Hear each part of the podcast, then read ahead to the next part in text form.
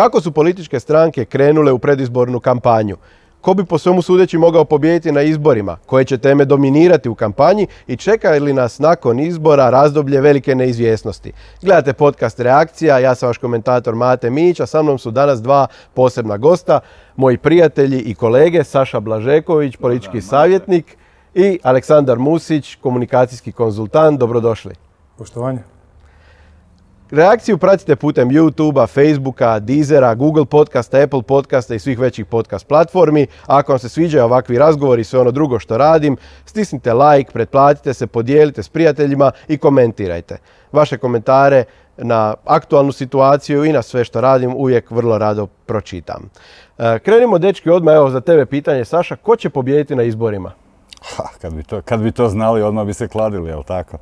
Pa zapravo ovi izbori će biti vrlo neizvjesni koji se po prvi put događaju u jednoj drugačijoj atmosferi nego inače. Naime, još uvijek zapravo smo na amortizerima vlade nakon korona krize gdje država isplaćuje plaće privatnom sektoru pomaže da, se, da održimo, ajmo reći, glavu iznad vode i jako je teško predvidjeti što će se dogoditi i ko će pobijediti. Ja bih rekao da će izbori biti neizvjesni ovog časa, ne bi se kladio ni na koga u tome. E, misliš li da u toj nekakvoj E, konstelaciji kad pogledamo stvari HDZ, SDP, Plenković, Bernardić da bi nekakva personalizirana kampanja u tom smislu ko bi nas trebao voditi nakon izbora Plenković ili Bernardić da bi recimo HDZ-u mogla dobiti, donijeti određenu prednost, izbjegavali za sad Bernardić zbog toga nekakva sučeljavanja s Plenkovićem?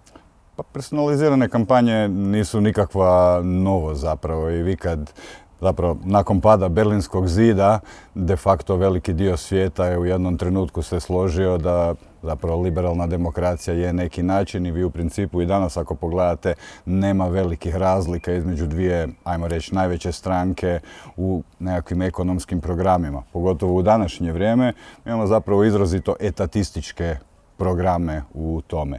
I onda traži se prostor za diferencijaciju negdje drugdje. Iako i to treba spomenuti, programi su aktualni ovih dana, ali glasači i izbori se ne dobivaju najčešće programima. Personalizacija tu olakšava glasačima zapravo da odaberu osobu koju vjeruju da će na najbolji način moći voditi. I tu se definitivno sudara nekoliko različitih narativa koju svaka strana pokušava nametnuti. Ovo sigurno je jedno pitanje tko može bolje voditi zemlju. Ono, imate s jedne strane politiku kontinuiteta koju predstavlja Andrej Plenković, koji su imali nekoliko kriza i koji argumentiraju svoju priču. Pokazali smo da u vrijeme krize bila ona ekonomska kroz Agrokor, bila i politička kriza, pa je zadržana stabilnost. I sad nakon korona krize kažu ono, mi smo ti koji zapravo znamo upravljati krizom. Imate drugu stranu koja zapravo kaže trebamo promjenu. Ovo sve nije dobro. E sad, pitanje je zapravo što se promijenilo u umovima i srcima glasača u to vrijeme. E, imao sam prilike prošli tjedan pogledati jedno istraživanje, kvalitativno istraživanje na dosta velikom broju ljudi gdje govore zapravo na koji način je kriza promijenila njihovo razmišljanje. I to će sigurno imati značajan utjecaj na, na način kako ljudi glasaju. Da sad to svedemo zapravo na, na jednu liniju, u doba neizvjesnosti ljudi najčešće igraju na sigurno. I utoliko markice SDP i HDZ ovog časa predstavljaju za dobar dio birača sigurno utočište. Pa ostalom HDZ se i opredijelio za taj slogan Sigurna Hrvatska upravo, upravo na tom tragu. To je sentiment koji ljudi u nestabilnim vremenima, neizvjesnim vremenima traže, tu nekakvu sigurnost. E, Aleksandre, e, Saša je sad spomenuo te programe ovo dosta što smo imali prilike vidjeti, ti programi uglavnom kao da nisu pisani za ovu izvanrednu situaciju. E, nama nastala je velika rupa u proračunu, nedostaje nam jako puno novca, vidimo povećanje minimalca, povećanje zaposlenosti, e, država će osnivati nekakvu booking agenciju u kojoj će zaposliti 20 tisuća ljudi, pa toliko ne radi ni u ne znam, Airbnb-u ili Booking.comu. E, što misliš o, tim programima, ovo za sad što je isplivalo? Jesu li oni uopće prilagođeni stvarnoj situaciji u kojoj se mi trenutno nalazimo? Pa oni su zapravo potpuno logični i legitimni iz vizure političara, ali nimalo legitimni iz vizure analitičara i nekakvog, ajmo reći, realiteta. Kako bi zlao političar koji bi sada u ovom trenutku u hrvatskoj povijesti, pa i svjetskoj povijesti s obzirom na COVID-19 krizu rekao čeka vas val otpuštanja, nitko vas neće štititi, e, privatni sektor će barem do jedne mjere posrnuti, možemo vam pomoći malo ili ne možemo uopće, što on uopće može tražiti na političkom tržištu. Tako da meni je donekle jasno zašto, se zašto su se razmahali s različitim obećanjima, ali s druge strane naravno onda je posao pa analitičara, trebao bi u teoriji to biti posao sveučilišta i raznih instituta, koliko ga kvalitetno obavlja u Hrvatskoj. Drugo je pitanje da na takve stvari upozorava. Svatko i tu lovi ono što može. Kada govorimo o, o famoznoj booking agenciji, ako postoji neki rezon gdje bi ti računao da možeš dobiti 40-50 tisuća iznajmljivača njihov glas takvim jednim potezom, to bi imalo apsolutnog smisla iz političke vizure. Ako je pak to neko nabacivanje do kojega se došlo na nekom brainstormingu tog jutra, to je onda drugi par rukava. Kada govorimo i o tim narativima, otprilike se iskristaliziralo na što će tko igrati. HDZ je svjestan da ima jakog lidera, igraće na, igraće na kartu odgovornosti sa svim krakovima koje ta odgovornost e, e, ima. SDP pokušava nametnuti narativ e, toga da se bori protiv jedne visoko korumpirane strukture koju treba u totalitetu maknuti, pa će kao takvi onda restartati hrvatsko društvo, dok izazivači e, uglavnom s desna, Most i domovinski pokret, ih tretiraju u svojim narativima kao duopol, kao e, dva lica e, iste strukture ili iste zmije, koriste se tu teške riječi i da ih treba u paketu maknuti. Znaš, Znaš što me zanima? Upravo ovo što si spominjao, jaki lider. Ovaj HDZ je prepoznatljiv, je sad koliko on jaki lider, da, da ne ulazimo sad u, u detaljnu analizu toga, ali svakako ovaj HDZ prepoznatljiv je po Andreju Plenkoviću. Meni to djeluje kao potpuna taktička pogreška, E, sad se boriti za desne glasače sa e, još uvijek na čelu stranke Andrejom Plenkovićem i njegovim ljudima koji su te glasače i izgubili. Može li HDZ išta s Andrejom Plenkovićem na čelu napraviti da vrati desne glasače? Ako misliš kao ja da ne može, zašto uopće vode bitku na desnici, zašto se ne orijentiraju prema SDP-u i pokušaju pridobiti e, više ljudi na centru upravo sa tim ekonomskim pitanjima, pitanjima sigurnosti i čvrstog vodstva u vremenu krize? Mogu se složiti s tobom da bi dugoročno za HDZ bilo daleko inteligentnije da probaju zagrabiti jedan solidan, solidan dio tog famoznog mitskog centra, te čudnovate biljke koju, koju već desetljećima mnogi u Hrvatskoj traže, ali dugoročno definitivno, dok mislim da je krivo ulaziti u permanentno natjecanje u desničarenju, jer taj taj dio političkog spektra je pokriven ne toliko organiziranim strukturama koliko e, snažno e, marketingiranim imenima, znači ljudima koji su se do sad etablirali, a koji imaju ili ratnu prošlost ili nekakvu prošlost izrazito religijski profiliranih ljudi ili ljudi koji su prošli nekoliko ideoloških bitaka, iz njih izašli jači ili slabi. Tako da mislim da dugoročno bi definitivno im bilo inteligentnije da probaju uzeti dio populacije poduzetnika, dio urbanog stanovništva kojem je ova priča možemo, pa i SDP možda pomalo iz neke građanski, e, iz građanske vizure pomalo odiozna. To bi definitivno bio teren koji bi oni mogli s ovakvim liderom zaposjesti, a probati ga suprotstaviti nekakvim, nekakvim ljudima koji već imaju tisuće, ako ne i desetke tisuća glasova na jednoj stabilnoj bazi, pa ulaziti u nadvikivanje mislim da im više, više štete donosi nego, nego koristi. E, Saša, pitanje za tebe. E, smatraš li ti da na tom centru postoji dovoljan bazen glasova u koji recimo HDZ e, može zaći i koju logiku vidiš u tome da stranka koja govori da je tu u vremenu krize najjača, da, da ide u smjeru reformi, da je najsposobnija voditi državu, recimo na onaj upitnik udruge glasa poduzetnika o tim reformama u poduzetništvu praktički ne odgovori, odnosno ne odgovori pozitivno. Kako je moguće da stranka koja se tu predstavlja najkvalificiranijom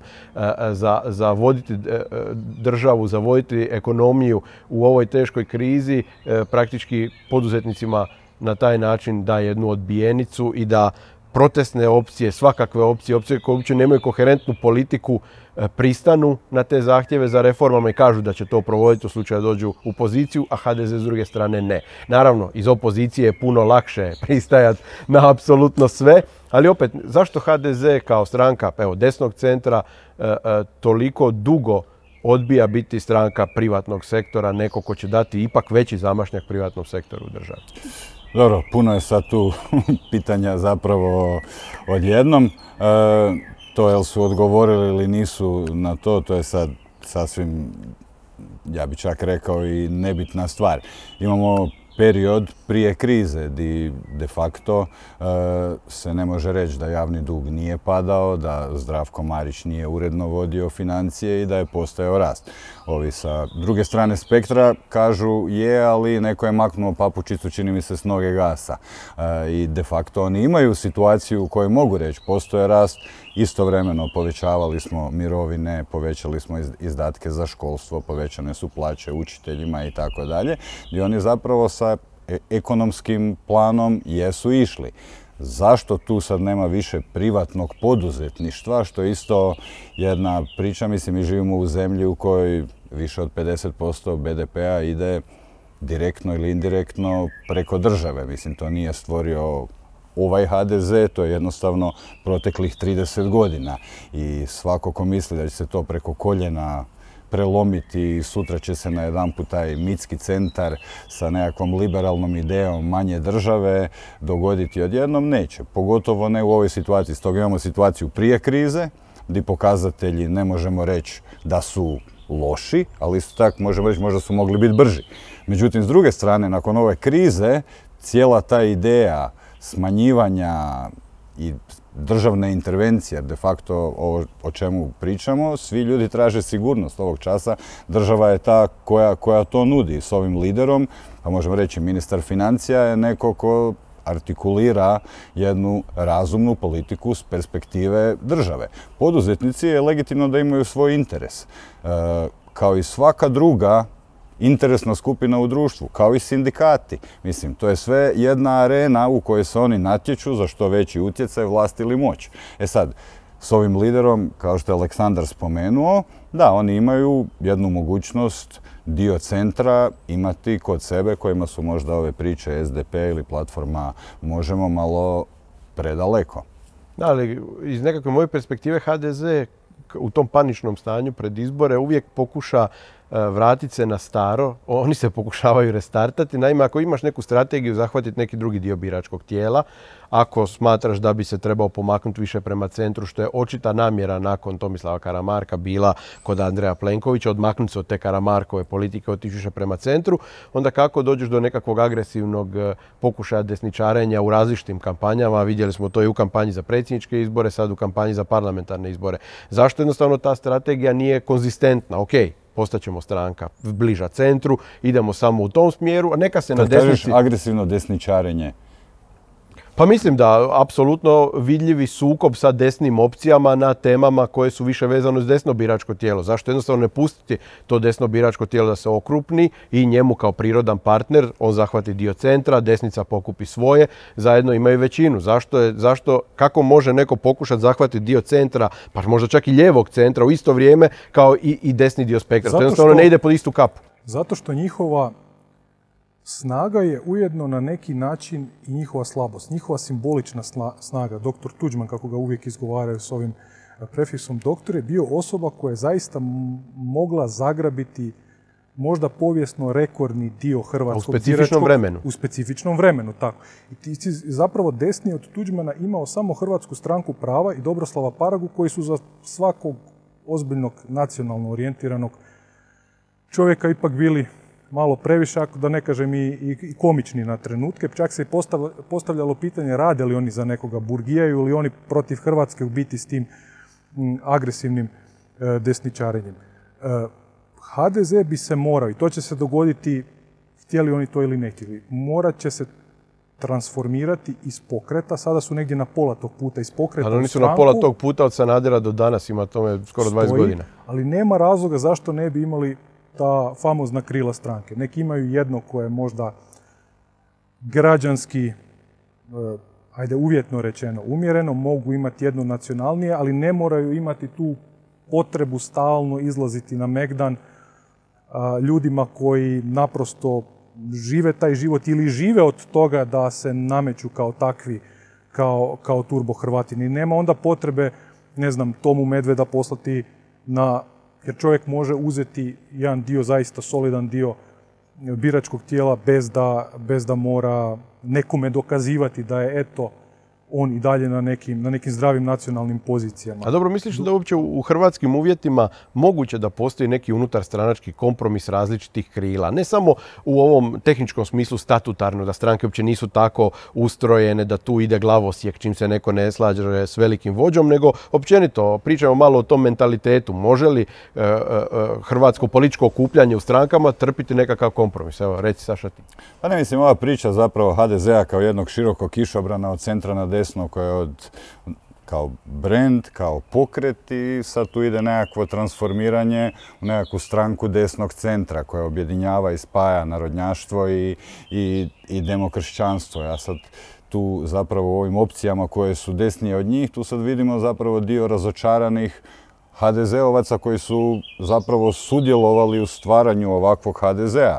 Da pače, jedan od lidera ovog domovinskog pokreta, mada je domovina stvorena, već priznata dio Europske unije, dio, NATO, NATO saveza, ono, ona je tu, mislim, pa on je sudjelovao u, u toj priči. Nije on jedini, i drugi su. I sad kažu oni, ali to nije pravi HDZ, mi jesmo. To na neki način je malo ajmo reći, kontradiktorno i to je sad pitanje, pa dobro, zašto niste ostali tu pa se izborili za svoju poziciju unutar A to je o čemu pričamo, pitanje uopće je li moguće se unutar tih, hrvatskih političkih struktura izboriti za bilo što. Ne kažem u, samo u slučaju Škoro, nego u slučaju drugih. Bilo je tu ljudi koji su izlazili iz drugih stranaka, uvijek sa istom pričom vlada nekakva autokratska priča, ne možemo uopće doći do, do izražaja, ne možemo artikulirati svoje e, drugčije mišljenje unutar stranke jer nas automatski ne žele na listama, ne žele nas nigdje, dakle ne možemo ni na koji način doći uopće u političku arenu ako se ne slažemo s vodstvom stranke. Nije to samo priča HDZ-a, to je pitanje i drugih.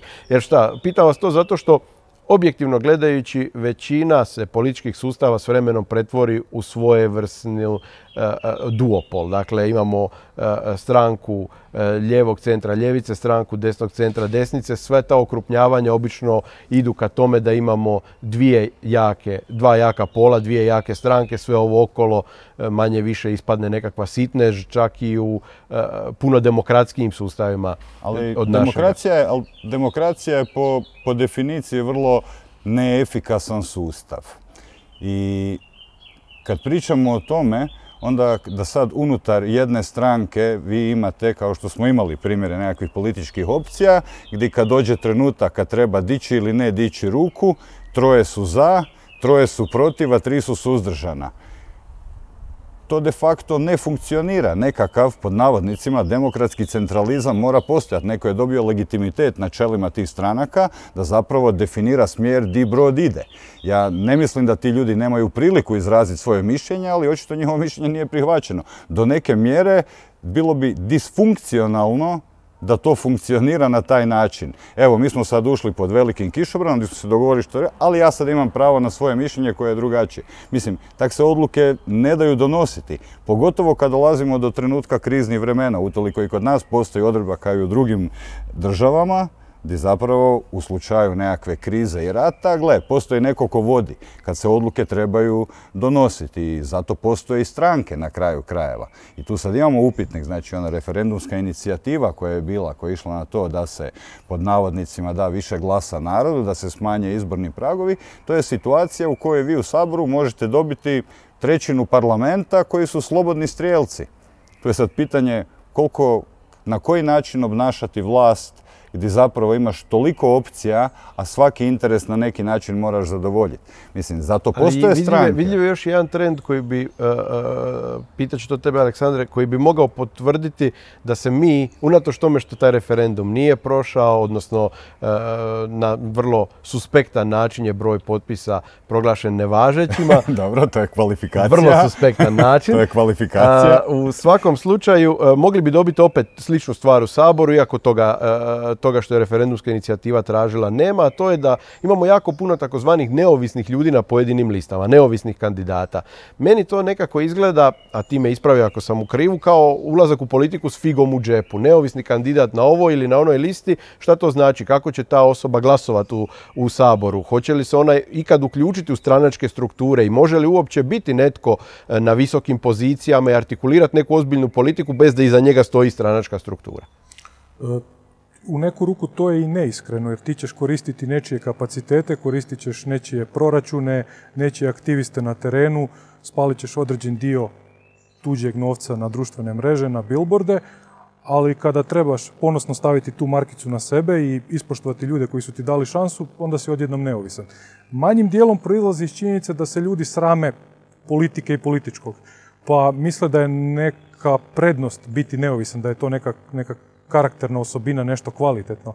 A u biti ako si s nekim u političkom rovu, onda se toga ne, ne trebaš sramiti, zapravo se toga ni ne bi smio sramiti. E, da kako da je to pogubno za stranačku disciplinu kasnije, jer stranka, ako govorimo o krilima, može imati jednu razinu unutar stranačke demokracije i čak je zdravo da to ima, ali na kraju dana to je hijerarhijska struktura gdje se odluke donose na vrlo jasan način i ako si ti nekoga zapravo iskoristio kao nojinu arku da bi se ubacio u sabor, a kasnije ćeš se igrati slobodnog strijelca i neovisnog mislioca, a sam, a nije ti bilo na kraj pameti sam krenuti u terensku kampanju pa prikupljati sponzore, pa prikupa, eh, sakupiti ljude koji vjeruju u tebe, koji su spremni eh, poderati par, pari cipela zbog, zbog tebe i onoga što predstavljaš, mislim da je to na, na neki način nepošteno. Doduše, e, određene stranke su sada u takvoj situaciji da moraju se pojačati sa nekim imenima. Ja to su instant rješenja u stvari, da drži vodu dok majstori odu. Instant rješenja, ali kao takvo bolje od neimanja ikakvog rješenja. Ako si na neki način e, strukturno stjeran u kut i nisi siguran hoćeš li preživjeti sljedeći izborni ciklus, onda logički stranačko vodstvo donosi takvu odluku i oboružava se takvim imenima. I to je sasvim u redu, ali nije nešto na što možeš računati u srednjem i dugom roku. Saša, drugi trend isto vidljiv, jako puno javnih osoba, takozvanih celebritija, sad izlazi na ove izbore. E, zašto misliš da baš u ovom trenutku je svima to ispalo kao nešto što bi trebali napraviti? Zašto misliš da, su, da je ovo e, e, ispao atraktivan trenutak? Jer ogromna je rupa u proračunu, svi znamo što nas čeka. Zašto ljudi koji do sad nisu bili politički aktivni, ajde, artikulirani su možda bili, ali aktivni nisu, baš u ovom trenutku idu u politiku? Šta ti misliš? Pa dobro, postoji taj trend estradizacije politike koji nije samo kod nas, ko što ono prije 10-20 godina se počelo pričati o infotainmentu. Znači informacije, ali zapravo kroz zabavu. Kad dolaze ove današnje generacije, sve je puno površnije. Svi smo u soundbajtovima, svi smo u one-linerima. Društvene mreže su zapravo vrlo kratke forme. E, I naravno, neko ko dolazi sa prepoznatljivošću, određenim profilom, neovisno iz kojeg područja, to je automatski kapital za politiku danas, zato jer je buku, buku koju imamo svi oko sebe, znači to su tisuće i tisuće poruka dnevno kojima smo bombardirani, je teško na neki način izgraditi svoju prepoznatljivost sad u tome. To je zapravo dugotrajan posao koji zahtijeva i angažmana i talenta i rada, a zahtijeva i novaca. E, stoga kupiti nekoga ko već ima određenu prepoznatljivost, da pa će preskočili ste nekoliko stepenica. I to zapravo stranke koriste. sad vidimo kod nekih opcija, jednostavno imaju ta instant rješenja. Ljude koje više ili manje vide da im mogu pomoći, ubacuju na liste, guraju ih jer već sami po sebi imaju neki medijski prostor i nekakvu, ajmo reći, popularnost kod, kod ljudi.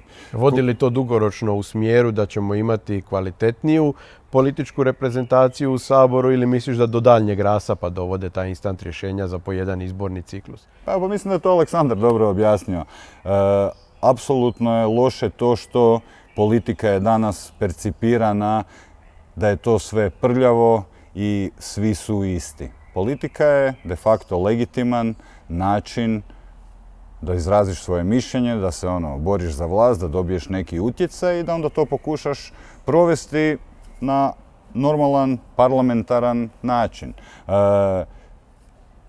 to je jedna strana toga, s druge strane nisam siguran da svi ti ljudi imaju taj politički, ajmo reći, cilj, nego su tu angažirani, imaju nekakve druge interese. Ja vjerujem da politika je mjesto gdje se puno interesa susreće, ali ja nemam ništa protiv e, političara koji su karijerni političari, da pače, ja mislim da je to također karijera kao i svaka druga. Ne mislim da biti, u, biti poduzetnik pa biti političar je posebna kvalifikacija. To je isto kao da kažem dobar sam nogometaš pa ću sad biti i dobar kuhar.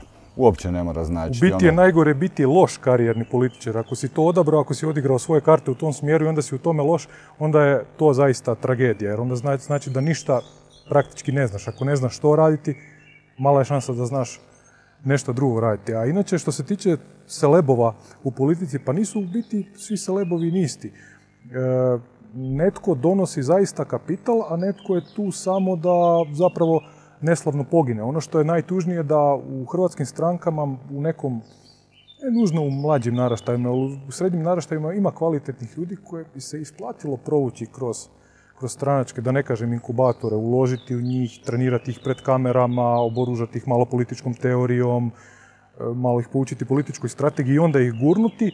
Takvi ljudi su puno lojalniji, puno zahvalniji kao, kao, kao, kao stranački elementi, ali i kao elementi promjene na terenu i hubovi okupljanja sličnih ljudi koji onda u budućnosti mogu, mogu iznijeti neku političku bitku. Um, što se tiče e, ljudi koji imaju neko ime, velik je put između biti, između toga da si prepoznat i toga da će netko na dan izbora ustati, izaći iz kuće, otići na biračko mjesto i zaokružiti tvoje ime, pogotovo ako je, ako je neko nevrijeme ili nešto slično. To zaista mora biti jedan osobni motivator.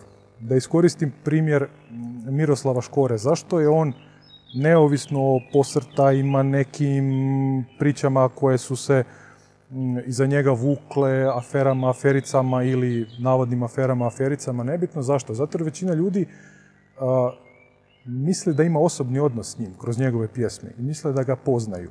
Poznaju li ga stvarno ili ne, to je, to je nešto drugo, ali on zapravo je ušao u, u svako srce i implantirao se u svaki primozak davno prije nego što je ušao u politiku. I to je jedan kapital koji se vrlo teško stječe, a postoji zaista ogroman broj ljudi koje mnogi tapšaju po ramenu, govore im kako su pametni, kako će promijeniti Hrvatsku, e, kako nam baš takvih ljudi treba u politici, onda neslavno i groteskno poginu prvi dan.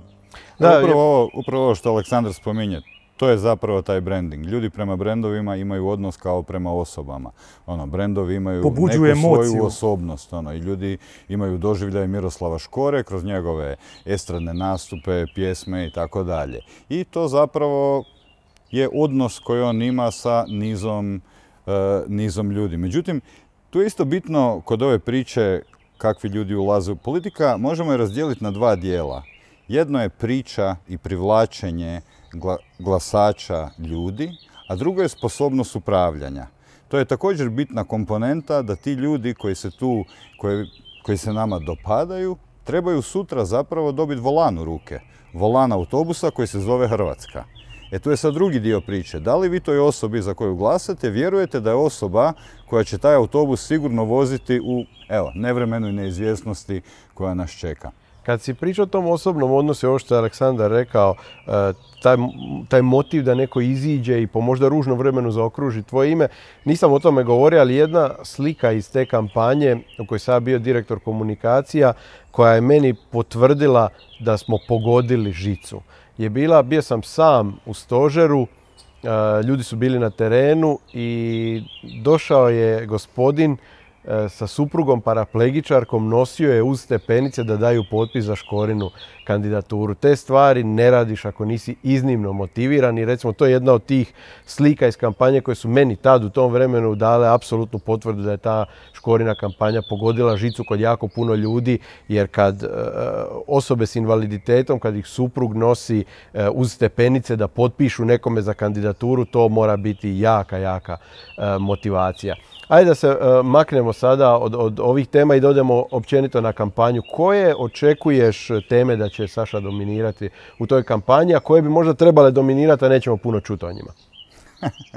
pa evo, mislim da je to Aleksandar već zapravo prošao. Gle, niko neće reći ono što dolazi je zapravo neizvjesno vrijeme, vrijeme pada gospodarstva i tu ne samo, nije tu pitanje samo Hrvatske, tu se radi Ali nemamo li mi zato ljetne izbore? Imamo izbore zato što kažu da nas čeka teška jesen. Teška jesen će biti tu i s izborima i bez njih. Da, da, da. Apsolutno na deklarativnoj razini mi to svi znamo, ali realno mi to još ne osjećamo. Mi smo na amortizerima vlade, mi još uvijek se nadamo, ono, turizam će povući, polako se stvari pokreću, dojam i ono. Mislim, lijepo je vrijeme, ajmo sad nove iracionalne faktore. Došlo je lijepo vrijeme. Više nismo u lockdownu, ljudi su izašli van, ljudi se druže. A istovremeno kad pogledate istraživanje koje je objavljeno nedavno, javno, ono, vidljiv je kroz zadnja tri mjeseca pad optimizma. Sad, mi znamo da će se to dogoditi, ali još uvijek se nije dogodilo. Znači, mi vidimo bol će doći, ali još uvijek nema. I dok je nema, to je još uvijek ova buffer zona u kojoj će se, u kojoj će se ovi izbori održati. Identitet, sigurnost i ekonomija, ali na jedan, ekonomija na jedan vrlo specifičan način. HDZ e, će uglavnom biti gađan od svojih desnih konkurenata na temu identiteta. Kad kažem identiteta mislim na ono što se pogrešno u Hrvatskoj naziva svjetonazorskim pitanjima. Puno više od toga je svjetonazor. Svjetonazor je jedan cjelokupan način. Svjetonazor su i ekonomska promišljanja. Apsolutno, koračanja kroz, kroz život. Ljevica će, ajmo je podijeliti, ljevija ljevica, kada govorimo o grupaciji oko možemo, oni će kombinirati identitetska pitanja, ali shvaćena naravno s lijeva, i ekonomska pitanja u koje možemo uključiti obnovu grada Zagreba, što im je jedna od glavnih Neko to je veliko socijalno pitanje. Veliko socijalno pitanje, oni će to popratiti, e, siguran sam, s par snažnih performansa i poprilično će, će, e, poprilični će naglasak staviti na društvene mreže. SDP će ovo pitanje ekonomije u biti e, prepakirati tako da će govoriti o korupciji. Mogu li Grčića prepakirati? Je li moguće Branka Grčića prepakirati? Pa malo su ga sklonili. Ok, bio je, bio je neki dan otvoreno, malo su ga sklonili, sad više, više guraju ticu, koliko vidim iz Zvonimira Mršića. Vidi se to onako, ne, ne prejako, ali se vidi da na suptilni način neke ljude više stavljaju naprijed, da nekima vjerojatno onako prijateljski kažu da, da malo stanu barem, barem do poslije izbora. Oni će pokušati to ekonomsko pitanje prepakirati na način da kažu da je e, sadašnji HDZ e, na neki način utjelovljenje korupcije, a oni su lijek za korupciju, pa će na taj način. Dok će HDZ definitivno e, činjenicu da je korektno vodio ovu COVID-19 krizu, probat maksimalno, e, probat maksimalno e, pokazati i u biti na taj način signalizirati odgovornost kao ono što bi trebalo biti prioritet države u, u ovakvim trenucima.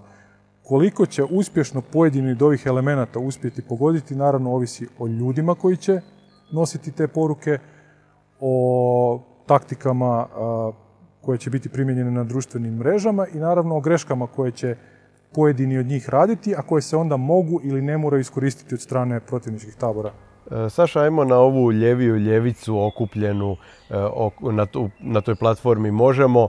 E, ja osobno kao građanin, kao birač, kao konzervativac, da mi daš izbor između njih i strane okupacije morao bi dva put razmisliti što ću zaokružiti, ali im, se, ali im se definitivno mora priznati vrlo, vrlo ozbiljan rad na terenu i ne samo sada kada je ovaj, E, došla ova situacija sa obnovom Zagreba nakon potresa, nego općenito ko jako puno socijalnih pitanja stvara se jedan lijevi grassroots pokret upravo u Zagrebu, koriste jako dobro i društvene mreže i određeni novinarski aktivizam. Mogu li oni biti iznenađenje izbora? Ja bih recimo rekao da, da mogu biti. Tu bi se složio, mada na ovaj način reći između okupatora i njih, ono da bi razmislio to. Ne, ne, bi se, ne bi se složio da ih na taj način... ne bi složio. Da pa mislim da nije korektno na taj način ih kvalificirati. E, međutim, definitivno su svojim radom proteklih par godina u Zagrebačkoj skupštini dosljedno su radili i gradili ovu priču i svojim radom vjerojatno jesu zaslužili da dobiju priliku za ići dalje.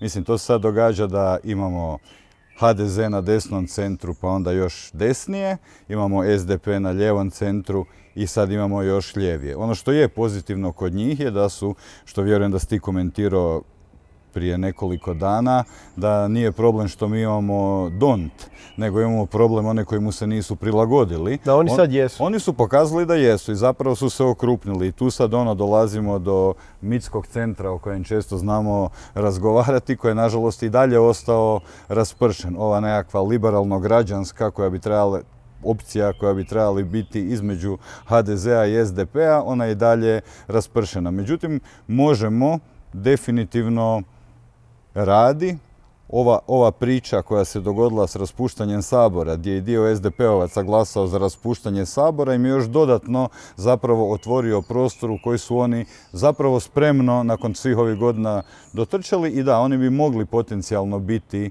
iznenađenje ovih izbora. Iako su se s tim raspuštanjem Sabora oni našli dosta u čudnoj situaciji, mislim da su dobro to odradili, da se razumijemo, ali situacija je bila tražimo zakon, hitno zakon o obnovi Zagreba od HDZ-a i Bandića, HDZ i Bandića smatramo najvećim katastrofama za ovu državu. Razumiješ, dosta čudna pozicija u kojoj ti zapravo one u kojoj nemaš povjerenja, kažeš da su najveća korupcijska hobotnica u povijesti država, od njih tražiš hitno rješenje za trošenje milijardi kuna poreznih Ali su govorili i drugu stvar.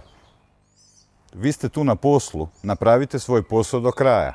Znači, nešto što je vrlo jasna poruka ljudima. Došli sad na pola posla, kad ga treba odraditi, sad ste se vi izmaknuli. I komunikacijski, ja vjerujem da ste to dobro odigrali. Gledajte, ljudi na poslu ste, obavite ga do kraja. Zašto sad stajete? Zašto, ono što ja kod njih cijenim i poštujem, to je taj sustavan rad koji se vidi. Većina tih alternativnih opcija taj sustavan rad nema. Dogodi im se e, jako dobar rezultat, praktički im padne u krilo i onda oni lagano zapuste i terenske aktivnosti e, e, i općenito rad s ljudima. Ovdje se vidi baš taj grassroots malo po malo na različitim lokalnim pitanjima, na pitanjima Bandićeve korupcije i slično. Oni pomalo rastu kao pokreti i stvarno mislim da bi mogli biti iznenađenje izbora. Aleksandre, ko bi po tebi mogao biti iznenađenje izbora, osim Željka Keruma koji je sam sebe proglasio iznenađenjem izbora? Pa kako su stvari krenule, e, po prvi put u dugo vremena, s obzirom na sinergijicu koju je postigao u svojim redovima, Bernardić bi mogao biti al pari HDZ-u s brojem mandata, ali s gotovo nikakvom mogućnošću sastavljanja saborske većine. Iako bi bilo vrlo interesantno gledati pregovore Bernardić Kora. Tu bi se vrlo brzo pokazalo tko zaista, tko zaista cijeni ono što je govorio prije, a tko bi, tko bi brže bolje gledao da se, da se ogrebe za saborsko mjesto. Saša, kombinatorika poslije izbora, što nas čeka? Očekuješ li brzo formiranje vlasti ili više mjesečnu trakavicu? Mislim, moramo vidjeti brojke i, kao što sam rekao na početku, E, mislim da će, da će biti poprilično neizvjesno i iako je razumljivo s perspektive političkih aktera da će svi odmah odrezati priču o velikoj koaliciji, takozvanoj velikoj koaliciji kao protuprirodnom bludu. E, to je nešto što mislim da treba detabuizirati. Znači, demistificirati, to ćeš I Pa i demistificirati i detabuizirati. Ono, nije to, znači, ako je politika u demokraciji zapravo susret različitih interesa koji se natječu i ako legitimitet i za ključne neke promjene gdje već dijagnozu svi mi znamo od ustroja države pa nadalje, de facto se ne može dogoditi bez da dva ključna aktera se dogovore. Zašto ne i o tome razgovarati? Posljednje pitanje za obojicu na tragu ovoga što si ti rekao. Može li HDZ biti manji partner u velikoj koaliciji? Može li HDZ preživjeti kao manji partner u velikoj koaliciji? Aleksandar? Ne. Ne. Saša? Hvala vam, dragi prijatelji, na ovom gostovanju. Lijepo smo se ovdje smjestili na tuđoj terasi, ja sam bio ugodan domaćin uz tuđe resurse, to tako u Hrvatskoj ide. E, dragi gledatelji, e, hvala vam što ste nas pratili, reakciju možete gledati na YouTubeu, Facebooku, slušati putem Deezera, Google podcasta, Apple podcasta i svih većih e, podcast platformi. Podijelite s prijateljima, lajkajte, komentirajte.